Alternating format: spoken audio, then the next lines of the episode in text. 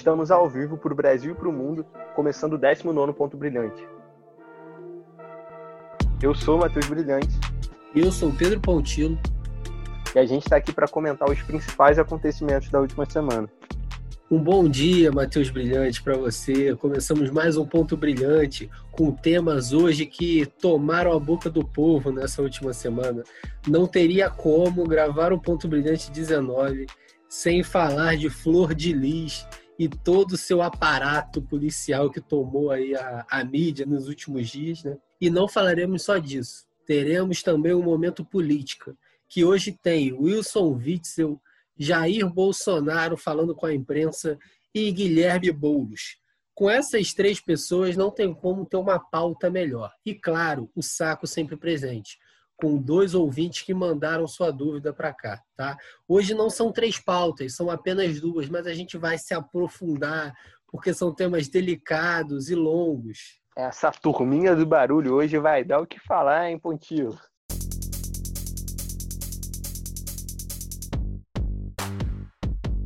Mas vamos lá, a gente começa sempre explicando, porque vai que você não acompanhou o Jornal Nacional, não abriu o aplicativo do G1 ou da Folha de São Paulo e não se informou. Tivemos o caso da deputada evangélica Flor de Lis essa semana, que está envolvida no assassinato de seu marido, com toda uma rede de criminosos por trás, toda uma articulação profunda, né, Matheus Brilhante? O que, que aconteceu?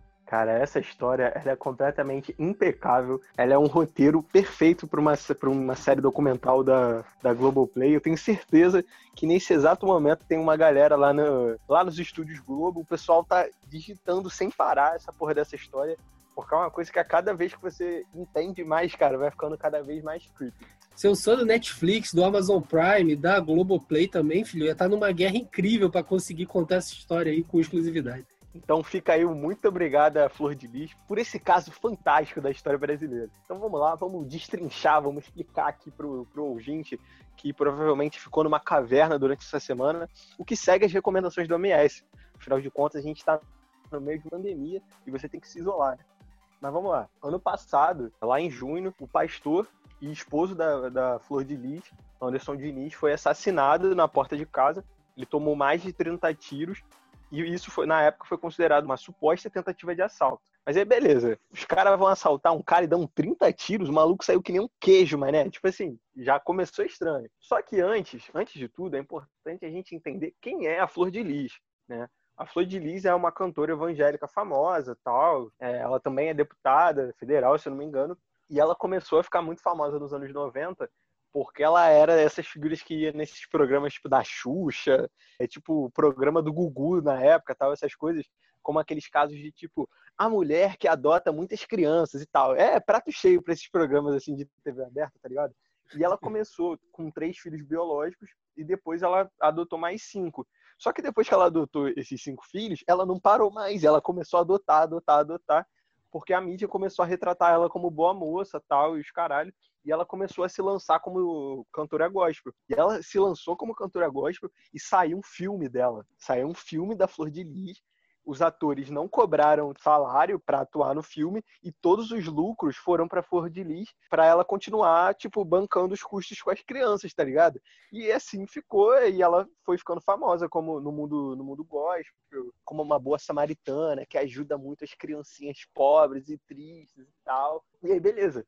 Só que nisso, ela foi ficando muito famosa, muito famosa. É aí que começa o papo torto no meio dessa família. Né? Quando os filhos ainda eram adolescentes, a primeira, o que a gente chama de primeira geração da família Flor de que eram os três filhos biológicos e os cinco adotados, uma das filhas biológicas dela, que é a Simone, começou a namorar um dos filhos adotivos, que é o Anderson. Só que depois que eles ficaram adultos, o Anderson separou da Simone, que era irmã dele, né? Então era um relacionamento aí com um selo Jaime Cersei Lannister de aprovação, de incesto. E ele separou da irmã adotiva dele e se casou com a mãe adotiva dele, que era a própria Flor de Lis.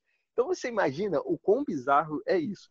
Um cara que foi adotado por uma mulher e ele começa e ele se casa com ela. Já começa assim, moral ética cristã pro caralho, né? Tá na Bíblia, pô, tá liberado. Tá na Bíblia. Ficar entre os seus e, e mamar e sua mãe. Aí, beleza.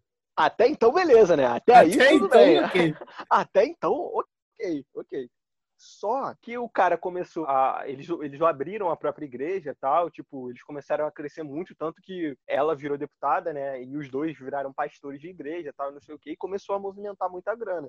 E aparentemente o Anderson era o cara que movimentava toda a grana da igreja, tá ligado? Então ele que, que mandava e desmandava nas paradas e tal a Flor de Lis era mais a mina famosa e ele controlava principalmente a questão financeira. E aí, ele foi assassinado e a polícia chegou à conclusão agora nessa semana que foi a Flor de Lis a, a verdadeira mandante de todo esse caso. E, cara, é aí que tudo vai ficando cada vez mais bizarro. Aparentemente, a família odiava o cara porque ele era maior tirano com a porra do dinheiro. Tipo assim, ele mandava e desmandava e os caralho. Só que a Flor de Lis não podia separar do cara porque isso ia pegar mal no meio dos crentes tá ligado? E aí tem o, a polícia, a Polícia Federal investigou, olhou as mensagens no WhatsApp e tem uma mensagem da Flor de Lis que é assim: Ah, fazer o quê? Eu não tenho muita opção, senão matar ele, né?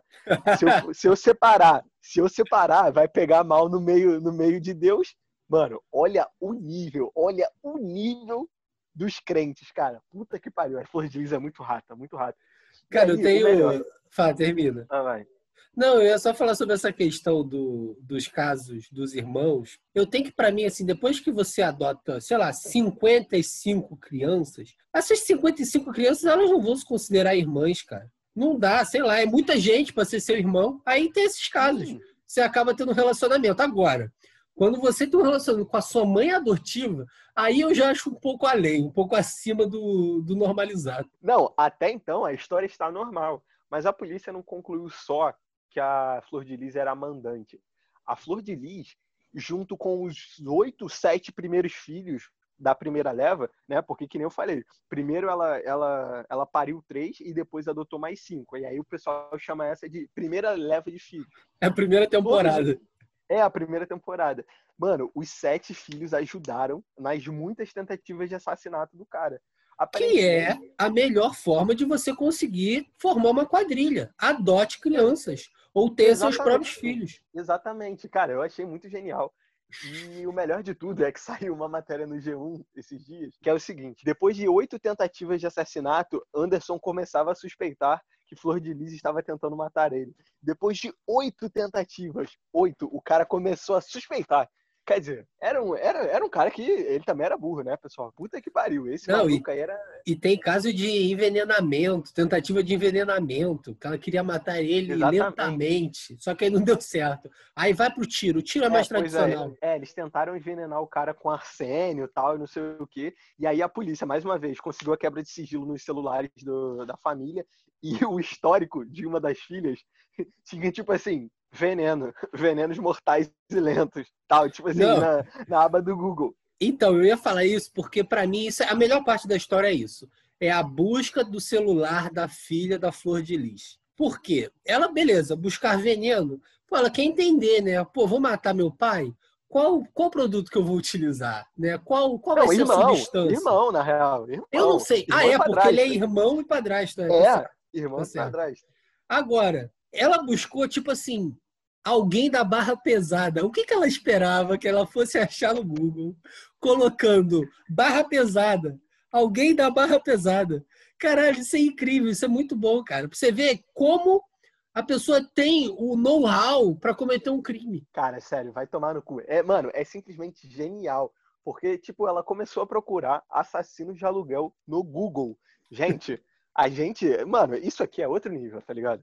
É outro nível. Inclusive, fica aí a ideia: um aplicativo de assassinos de aluguel. Pessoal, alô, desenvolvedores que estão ouvindo a gente. Vamos organizar isso aí, porque é um mercado que vai dar muito dinheiro.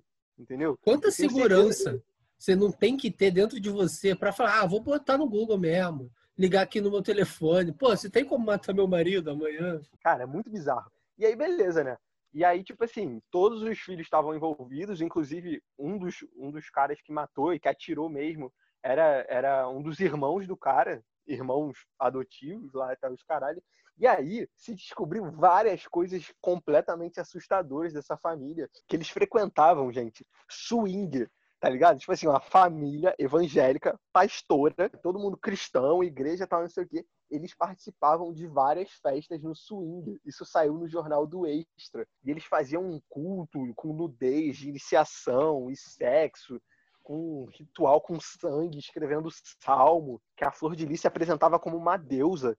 Mano, a história vai ficando cada vez mais assustadora. É tipo assim, sabe quando a gente falou do bagulho do João de Deus uh, há uns episódios atrás? É nesse nível, só que, tipo assim, não tem não, assédio de é sexual. É o cara cometia. É. Ele tinha. Não, sei lá, não sei se era pior, não. Porque eu ia falar que ele matava pessoas, mas a gente tá falando de um caso de assassinato, né? É, é, tipo assim. E, não, esse é só o primeiro, né, Pontinho? Se a mulher matou o marido e, e filho dela, eu não duvido nada. O que, que ela já não fez, né? Caralho. O mais esquisito de tudo é que também descobriram que existe uma diferença entre as temporadas dos filhos.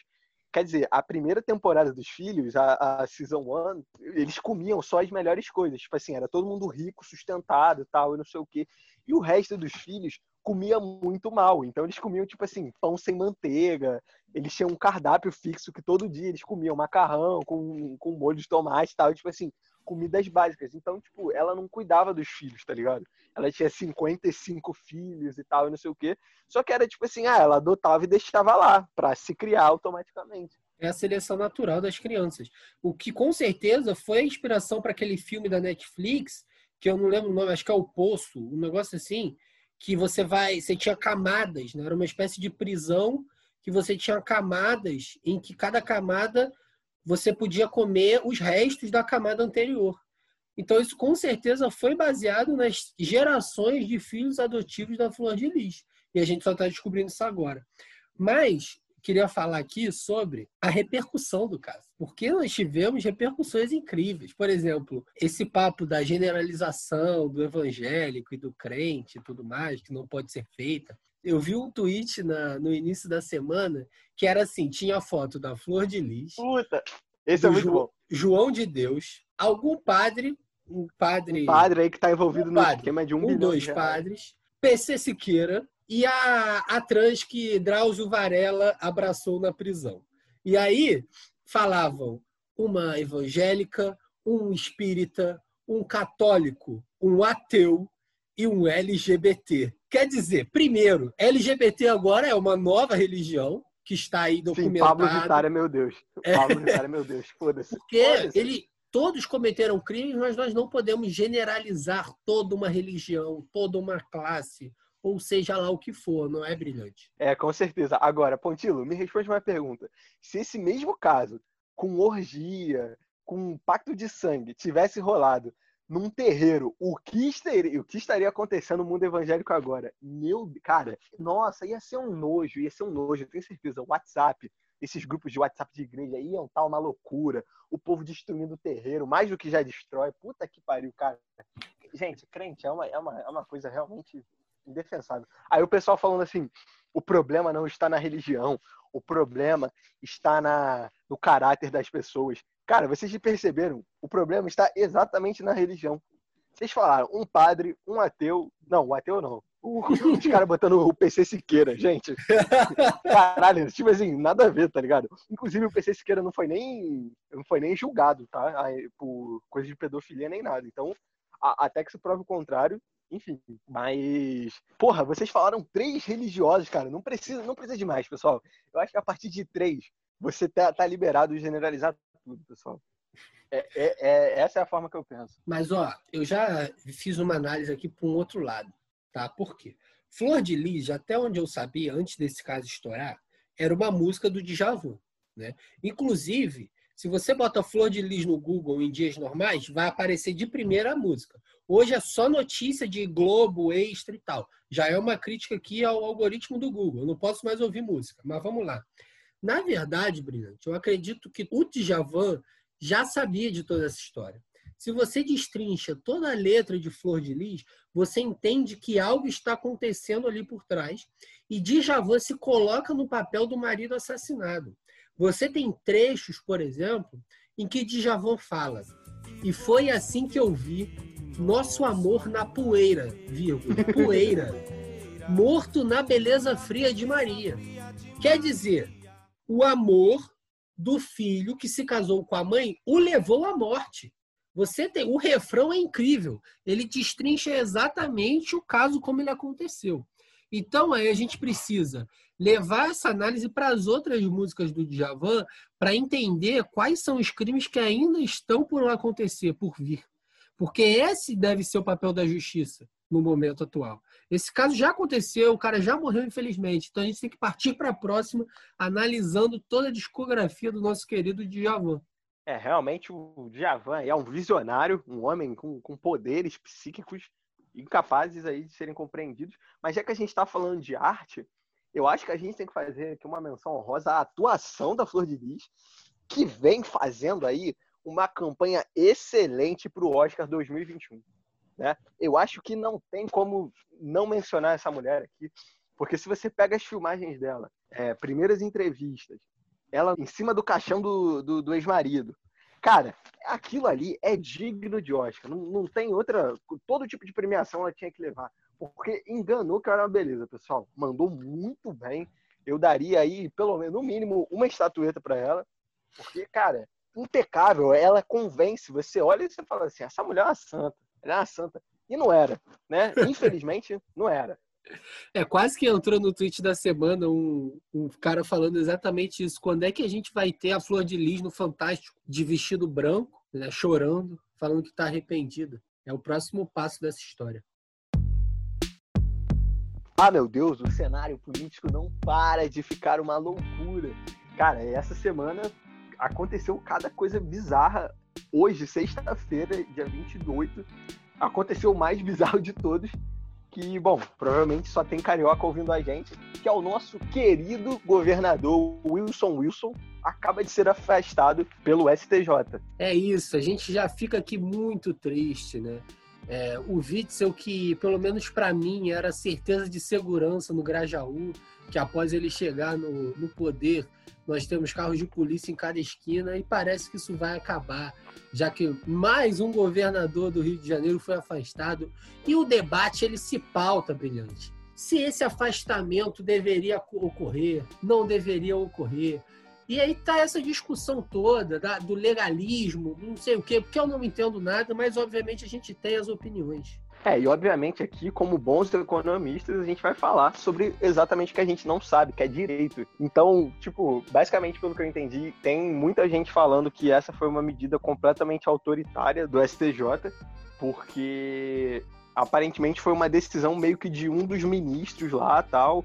E isso não poderia acontecer, porque o. Porque Poder um, poderia, governador... porque aconteceu, né? Mas não seria o o ideal pelo rito da escolha. É tipo impeachment, é tipo impeachment da Dilma, entendeu? Não era pra ter rolado, não era pra ter rolado. Óbvio que não é exatamente a mesma coisa, né? Porque o Witzel, o Witzel, mas é, é tipo isso, tá ligado? Mas basicamente, o, o, o governador, para ele ser deposto, ele tem que ser condenado por um, por um crime ou pelo, ou pelo STJ, ou ele tem que ser deposto através de um processo de impeachment pela Câmara dos Deputados Estaduais, pela LERJ. Só que tudo isso antes tem que passar por uma votação prévia da Alerj, tá ligado? Tipo, você abrir o inquérito e tal, não sei o quê. E isso e não passou por aprovação nenhuma. O Ministério Público só fez a denúncia e o, e o ministro aprovou e afastou o cara. É, eu tava e muita vendo... gente viu essa medida como uma coisa autoritária e eles chamaram de monocrática. Tipo, um cara decidiu tudo sozinho. Mas, pelo que eu vi também, aparentemente o, o Barroso, há uns dois anos atrás, ele tinha declarado, o Barroso, que é ministro do STF, tinha assinado lá uma parada que não precisava mais a Alerj tomar nenhum tipo de iniciativa, fazer nenhuma votação para poder abrir um inquérito, tá ligado? Então, aí isso seria ok. O que a maioria dos juristas estava criticando eram as motivações do, do afastamento do, do coisa, tá ligado? Estavam falando que o processo era meio zoado, problemático, errado sei lá. É, o que eu vi da, da ponderação né, desse caso é porque o que, que o Ministério Público pediu foi a prisão do Witzel, preventivo. O cara do STJ, ele não deu a prisão, só que aí ele, ele poderia modificar, tipo, qual é a pena que eu vou fazer nesse sentido, previamente, né? E aí ele escolheu pelo afastamento provisório do cargo de governador. A grande discussão é, ele pode, por ele poder ter decretado a prisão, fazer uma definição menor do que a prisão, mas que aí entre em contraste com o processo de afastamento como ele deveria ser feito? E aí seria basicamente isso. O grande ponto, eu acho que é você ter no final do ano indicação para cargo de STF, que o nosso querido presidente nomeará no fim do ano, e isso Caralho. ser uma decisão em ano eleitoral de prefeituras e em ano de decisão de STF, onde certos ministros do STJ podem se tornar ministros do Supremo Tribunal Federal. Então, Pode, assim, eu não assim sei, porque é cheio de, de regras, assim. Então, o que eu vi um, um, aquele Augusto que era do debate da CNN falando era isso, que existe essa ah, tá. possibilidade tá. e tal. Mas aparentemente esse cara ele não tem ligação com o Bolsonaro, o, o, o ministro que decretou esse afastamento, mas é, ele é um é possível ótimo. nome para, para assumir o STF, essa vaga. É, o, o mais problemático disso tudo é que, tipo, se realmente foi uma decisão meio monocrática, como o pessoal tá falando, e aí seria, tipo, meio que um abuso de poder do, do STJ.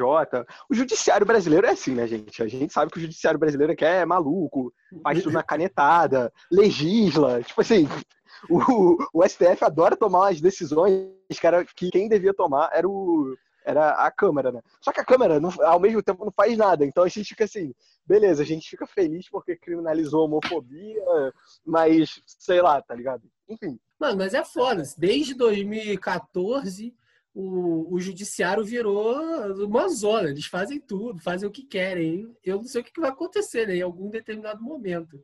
É, e tipo assim, é, só voltando o que eu tava falando, era que se foi realmente, isso poderia ser um problema porque existe uma ala, a ala bolsonarista até hoje, a ala bem mais radical da direita, brigou completamente com o Witzel, porque o Witzel, logo depois que ele ganhou a eleição e virou o ano, ele abandonou completamente o Bolsonaro e ele tenta ainda hoje se desvencilhar desse, desse acordo que ele fez, porque Mano, quem era o Witzel, tá ligado? A, a, até hoje eu me pergunto, quem é o Witzel? Eu não sei quem é o Witzel até hoje. Ele foi literalmente um cara que ele surgiu do nada, ele falou assim, pessoal, eu apoio o Bolsonaro. E aí todo mundo foi na onda dele. E, cara, eu acho que a eleição, eu acho que essa, foi tipo um pacto com o diabo.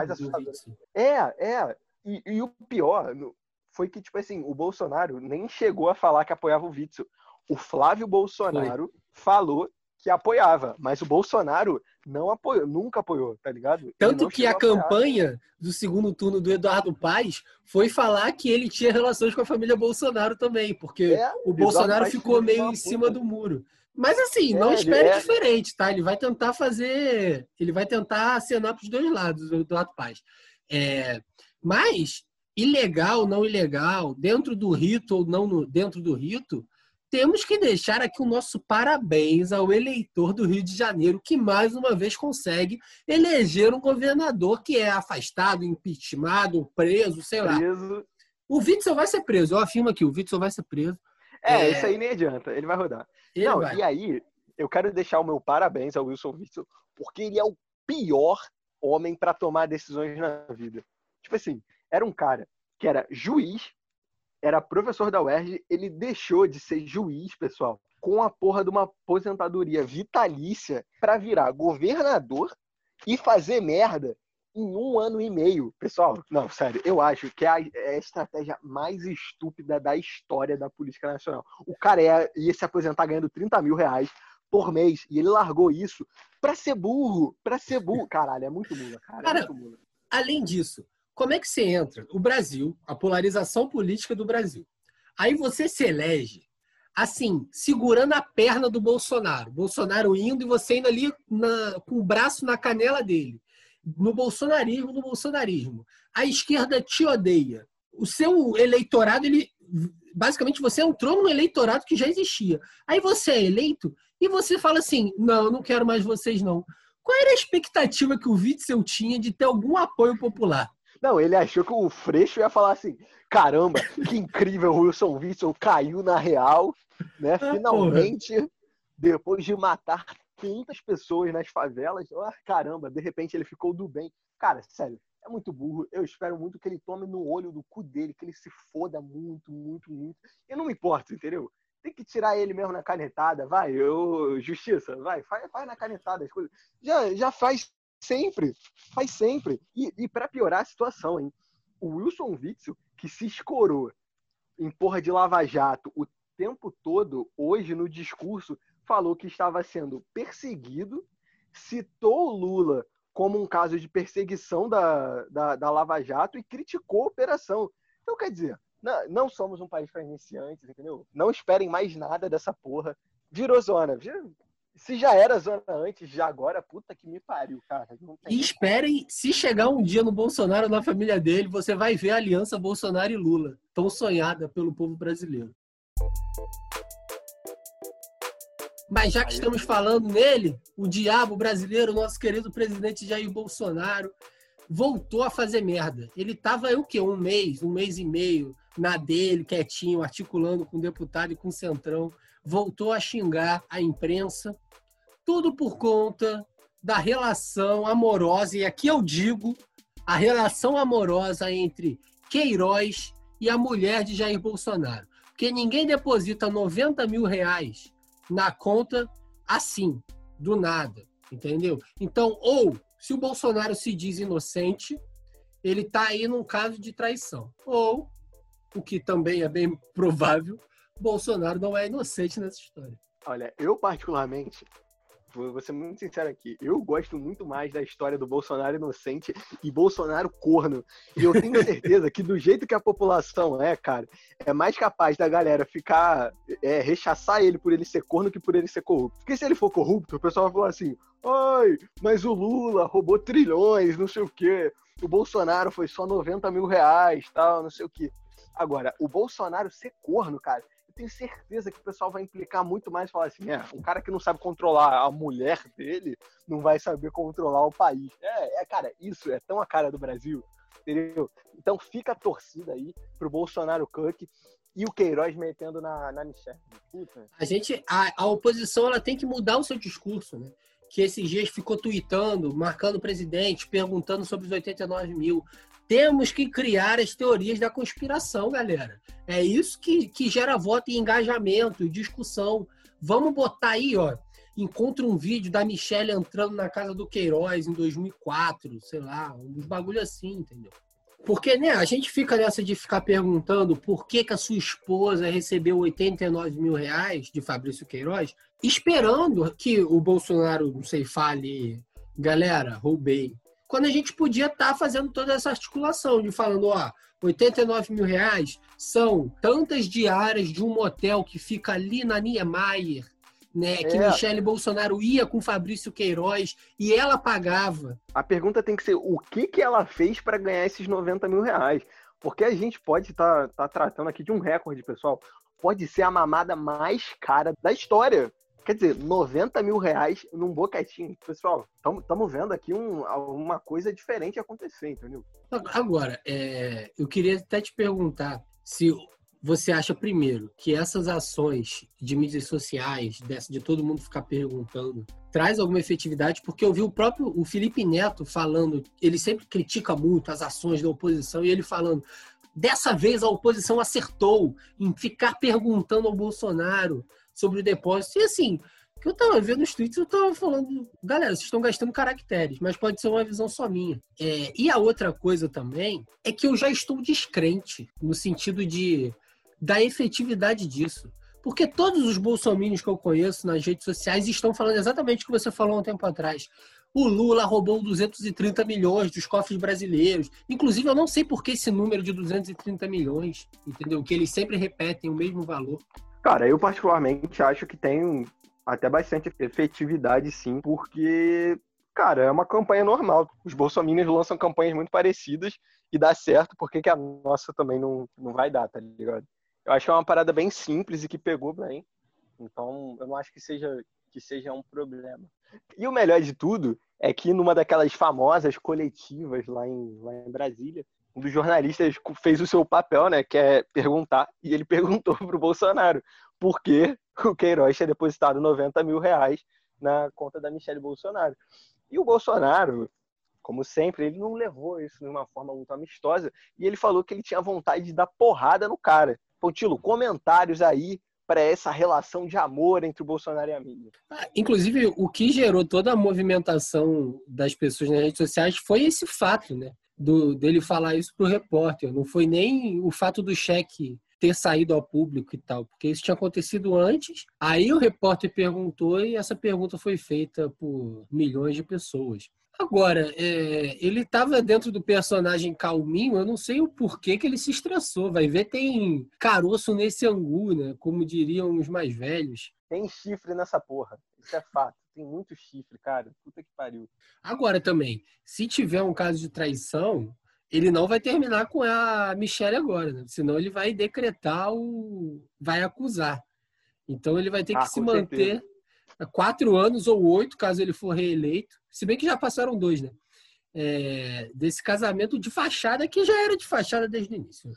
Gente, é muito importante, mas muito importante mesmo, que a gente levante a pauta que eu sempre trago aqui, que é o quê? A rinha, né? A gente tem que ter uma rinha do Bolsonaro com jornalistas. Porque, pessoal, é assim, olha só. Na rua o papo é diferente, entendeu? se tu chamou pra porrada, tu vai ter que levar pra porrada, entendeu? Então, o mínimo que eu exijo é que o Bolsonaro seja homem e tenha culhão de enfrentar um jornalista, entendeu? Agora, eu acho que os meios de comunicação têm que selecionar um, um jornalista decente para dar porrada, né? Porque não vai escolher aquele, aquele cara lá do G1 que comenta as coisas com camisa de bandinha de rock, aquele moleque claramente ia tomar a costa do Bolsonaro. Tem que botar um cara forte. Entendeu? Cara, ninguém Mal, tomaria uma costa do Bolsonaro. Absolutamente tomaria, ninguém. Tomaria, Pontilho, eu tenho certeza que tomaria. Agora, se tu bota, porra, uma Patrícia Poeta. Patrícia Poeta, irmão, ela tem cara de quem dá uns tapão forte na cara. Tá maluco? Bolsonaro, mano, o Bolsonaro peidava na hora, dava só um, uma cotovelada zona no velho. Caralho, caía, caía, fato.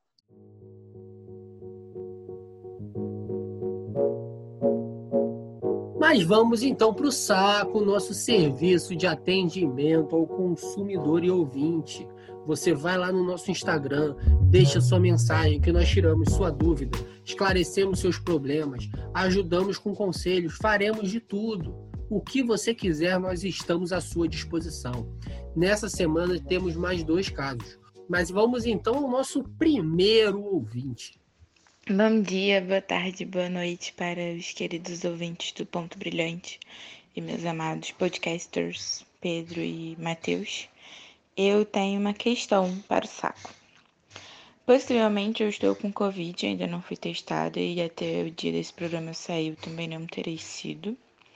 Mas é, a gente ainda não sabe, né? Tipo, se eu tive Covid, eu posso sair beijando todas as bocas depois do tempo de contaminação? Ou eu tenho que ficar na minha casinha porque vai que eu pego de novo? Eu posso dar a festa da pura? Eu tenho que ficar resguardada?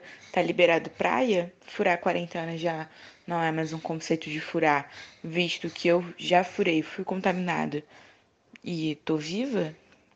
Porque assim, eu tô assintomática até então, né? Se eu tiver. Enfim, muitas questões e queria saber a ajuda de vocês. Tchauzinho. Bom, como uma pessoa que vai sempre defender a liberdade das mulheres, eu afirmo, dá pro primeiro que passar. Já falei, mano, tá imune, tá imune, sai distribuindo. Sabe o que tu vai fazer? Tu vai pegar o Tinder, vai abrir e vai sair dando like em todo mundo, todo mundo, todo mundo. E tu vai marcar, tipo assim, um date por dia durante um mês. E você vai dar durante 30 dias incessantemente vai terminar o mês assada. Eu, eu acho que, tipo assim, você não tem que estar tá nem aí, porque toda vez que aparece esse papo de ai, reinfecção, aí da meia hora o pessoal fala assim, ai, não existe isso de reinfecção e tal. Pessoal, já tem seis meses de pandemia e não, e não ninguém se reinfectou de novo. Convenhamos, né? Vamos ser sinceros, não, não existe essa porra. Ai, mas Agora, o vírus pode mutar. Não mutou, não mutou. Vamos, vamos ser otimistas. Trarei aqui uma informação tá cautelosa para nossa querida ouvinte, que não se trata de reinfecção. Mas o Gafreguinle, tá? o Hospital Universitário da Unirio, lançou aí um protocolo de tratamento para Covid-19, trazendo algumas informações sobre o ciclo da doença. e aí você começa o processo assintomático, você tem alguns dias ali sem sintoma, né? Aí alguém, alguns vão desenvolver sintomas, outros não, tudo mais, enfim. No final você tem a imunidade. Então, na imunidade, você não pega. Qual é o grande ponto? O seu período de transmissão ele é maior do que o seu período de sintomas, ou do que aqueles 14 dias. Então, pode haver um determinado intervalo de tempo onde você está imune, caso não haja reinfecção, mas transmite. Então, aí que é o ponto, caso você se preocupe com a outra pessoa. Agora, se o objetivo for contaminar o outro, algum inimigo, aí você pode aproveitar esse espaço, porque você não vai estar se expondo, porque você já está imune, mas você vira uma arma biológica para um Exatamente. possível crime a se cometer sem ser culpada, né?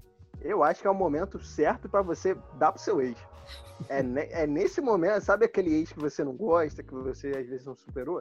Dá para ele, entendeu? Porque é aí que ele vai, vai sentir a dor. É aí que ele vai sangrar. Mas, porra, é óbvio, né? Tipo assim, se você realmente tiver com, com Covid, cura, dá um tempo primeiro.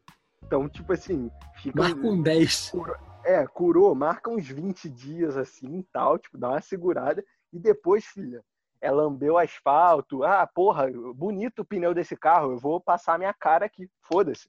Entendeu? Vai abraçar qualquer pessoa na rua, morador de rua, é, carteiro, ah, o carteiro vem entregar a carta aqui em casa. E aí, seu carteiro? Abraça ele, esfrega a mão de caralho. E é, outro comentário que ela falou foi sobre a quarentena, se eu posso furar a quarentena. A gente já falou isso aqui. Mantenham os cuidados, usem máscara, usem álcool, mantenham o distanciamento, mas não existe quarentena, tá? É... Agora não existe quarentena nem legalmente, né? Tanto que os, os prazos do Rio de Janeiro já acabaram. Eu tive que ir no Mercador de Madureira ontem. E assim, segue a vida. Inclusive, eles estão obrigando a entrar de máscara e com termômetro. Só que o termômetro é tipo assim, vai, passa, passa. É tipo um sistema que se você tiver com febre, você vai entrar no Mercador de Madureira. Não, eu moro aqui na Lapa, mano. E aí, tipo, eu tenho uns amigos que moram na Glória e tal. E aparentemente, desde semana retrasada, voltou a rolar o baile do Santa Amaro né? O baile funk lá. Mano, eu vi um vídeo esse final de semana. Puta que pariu. Vocês não tem noção, o baile muito cheio, muito, muito, muito, muito, muito, muito cheio, tipo, lotadaço. Não tinha nem máscara. Óbvio que vagabundo não vai na porra no baile funk de máscara, né, gente? Cara, é muito assustador, é muito bizarro. Porque, tipo assim, eu fui, eu fui stalkear a mina numa boa, tá ligado? Eu falei assim, pô, mina bonitinha tal, pá, vou stalkear ela. Era uma famosinha assim do Black Twitter. Abri o story e era ela num baile lotado, muito cheio, muito cheio, muito cheio. Então o Santa Maria tá rolando. Inclusive, tem amanhã, sábado, né? Se Deus quiser, estarei lá em breve. Então, tá tô me arrumando cara. aqui já que o pai vai chegar. Cara, eu tava falando esses dias, eu tava vendo um vídeo desses, né? De baile no final de semana passado. E aí tinha uma galera de máscara. E aí, a minha conclusão é: eu prefiro que a pessoa que ela vá nesse lugar, que ela seja coerente e vá sem máscara. Porque a pessoa que ela está lá, ela não está preocupada com absolutamente nada. Entendeu? Então vai sem máscara logo. Senão fica tosco. Três pessoas de máscara dentre 5 mil num espaço que cabem 150. Bom, e o nosso próximo ouvinte é um homem, né, que já participou aqui outras vezes conhecido também como LR, famoso, esse é muito fã, então muito obrigado aí mais uma vez por participar. Vamos ouvir o nosso amigo? Opa, tudo bom? Aqui que é o Saco, né? É, vocês poderiam me ajudar com o nome da deputada?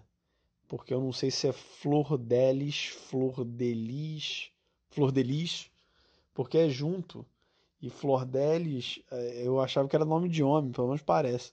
E Flor Delis é separado. Então eu não sei falar o nome dela. E se o, os roteiristas de, de Game of Thrones tivessem terminado a série depois dos acontecimentos dessa mulher, eles teriam mudado o final da série ou não? Obrigado. Olha, querido ouvinte, a pronúncia correta é Flordelis, tá? O acento no flor, tá? E corre, igual você falou no final, tem que acelerar, porque o, o, correto da palavra é flor, espaço de, espaço lis. Então, quando você fala flor de lis, é separado. Quando você une numa só palavra, fica flor de lis. Então, todos estão errando. Fica aqui atenção. De novo, eu vou repetir. Flor de lis. Sobre Game of Thrones, eu vou deixar com o Matheus Brilhante, porque eu não acompanhei a série. Cara, eu acho essa história é tão bizarra que eu tenho certeza que o nome dela nem deve ser Flor de Lis, tá ligado? Provavelmente o nome dela é tipo Joana e ela falou assim: ah, esse nome é bonito, flores tal, não sei o que, vai cair bem, porque eu sou uma boa moça. Mas enfim, sobre Game of Thrones, eu acho que é importante a gente lembrar que o R.R. Martin, que é o escritor dos livros, ainda não entregou o livro que encerra a saga. Então fica a expectativa, né, que ele acompanhe o caso da Flor de Lis para se inspirar, pelo menos aí, na forma como vai terminar Jaime e Cersei, né? Porque terminou daquela forma merda na série, com ele morrendo, tipo, soterrado e tal, os caralho, pelo que eu me lembro. O final foi tão bom que eu, que eu esqueço das coisas, né? Não dá spoiler não, vai que eu resolvo ver, pô. Pô, tio, tem dois anos já de série, caralho. Não, mas vale a pena ver, vale a pena ver ainda.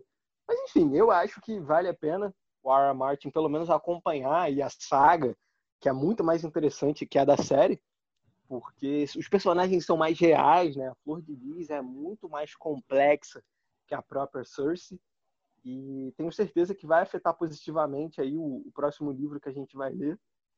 Então, agora nos resta torcer. Sobre a série, gente, não tinha como ficar bom ali não entreguei para Deus ali, chegou na, na, última temporada, não, não tinha por que ser otimista.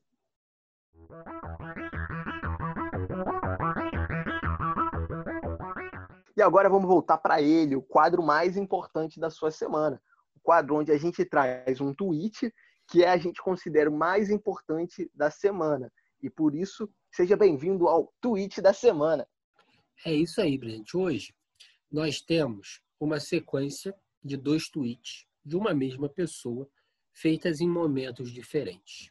Lá no dia 21 de outubro de 2018, Ciro Gomes tweetou: Venho alertando sobre o crescimento do fascismo no Brasil há muito tempo.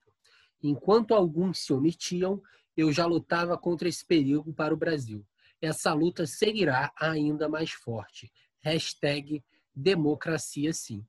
Pela data, Até aí tudo bem. Pela data era campanha eleitoral ainda antes do primeiro turno, se eu não me engano. Então ele ainda estava no páreo ali, tentando o vira-voto, né? Que ficou muito famoso. Que é, que... é, só que aparentemente algumas coisas mudaram, né? Porque em 24 de agosto de 2020, essa semana, Ciro Gomes tweetou a seguinte coisa: Estamos ao vivo, homenagem a Getúlio Vargas do primeiro seminário trabalhista do Ceará. Acompanhe. Pessoal, alguém me explica, por favor. Alguém explica aí. Não dá, né, gente? Não dá. Com certeza 2020... a, a, cúpula do PDT vai ter muitas respostas, porque o que, que esses caras amam Getúlio Vargas é coisa de maluco. Cara, eu não aguento mais. Pessoal, seja Thomas Shelby, seja frio e calculista, mas não seja feio e getulista. Puta que pariu, cara. Fã de Getúlio Vargas, gente, já tem. Tem o quê? Tem 55, 55, Mas... 75, 75 anos que o velho morreu já, ele se matou.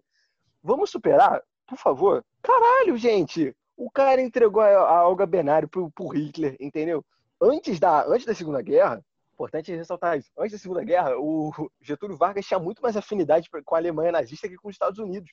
Era um cara que tinha claramente um carinho ali pelo Mussolini. Então, sabe, vamos, vamos, vamos parar com essa porra, né? Inclusive, outra coisa ainda, tem um, tem um texto assinado pelo Getúlio Vargas onde ele abre as, as fronteiras brasileiras só para imigrantes europeus e fecha para imigrantes asiáticos ou negros, né? Porque com o objetivo de clarear e melhorar a raça brasileira. Então, assim, esse é o cara que vocês aplaudem aí. Ai, trabalhismo, CLT. Gente, desculpa, enchendo o cu, sabe? O Getúlio é, é uma figura política interessante, mas ele era um filho de uma puta.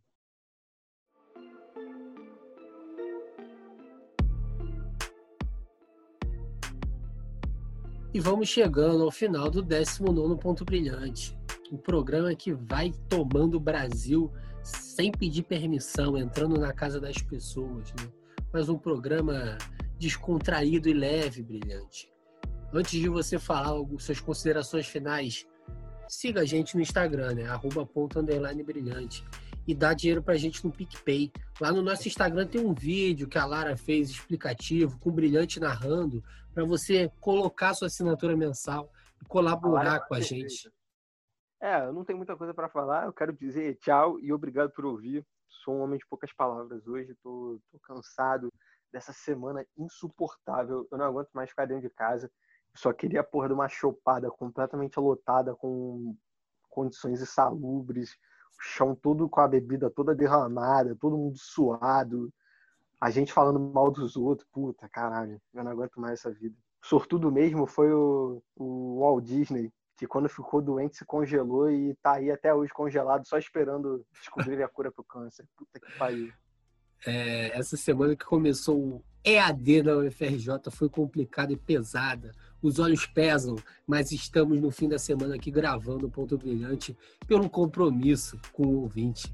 Semana que vem, talvez, estaremos de volta, mas só talvez. Então, até lá, um beijo, tchau, tchau. Gostei desse talvez. Gostei desse talvez. Eu acho que a gente devia manter isso.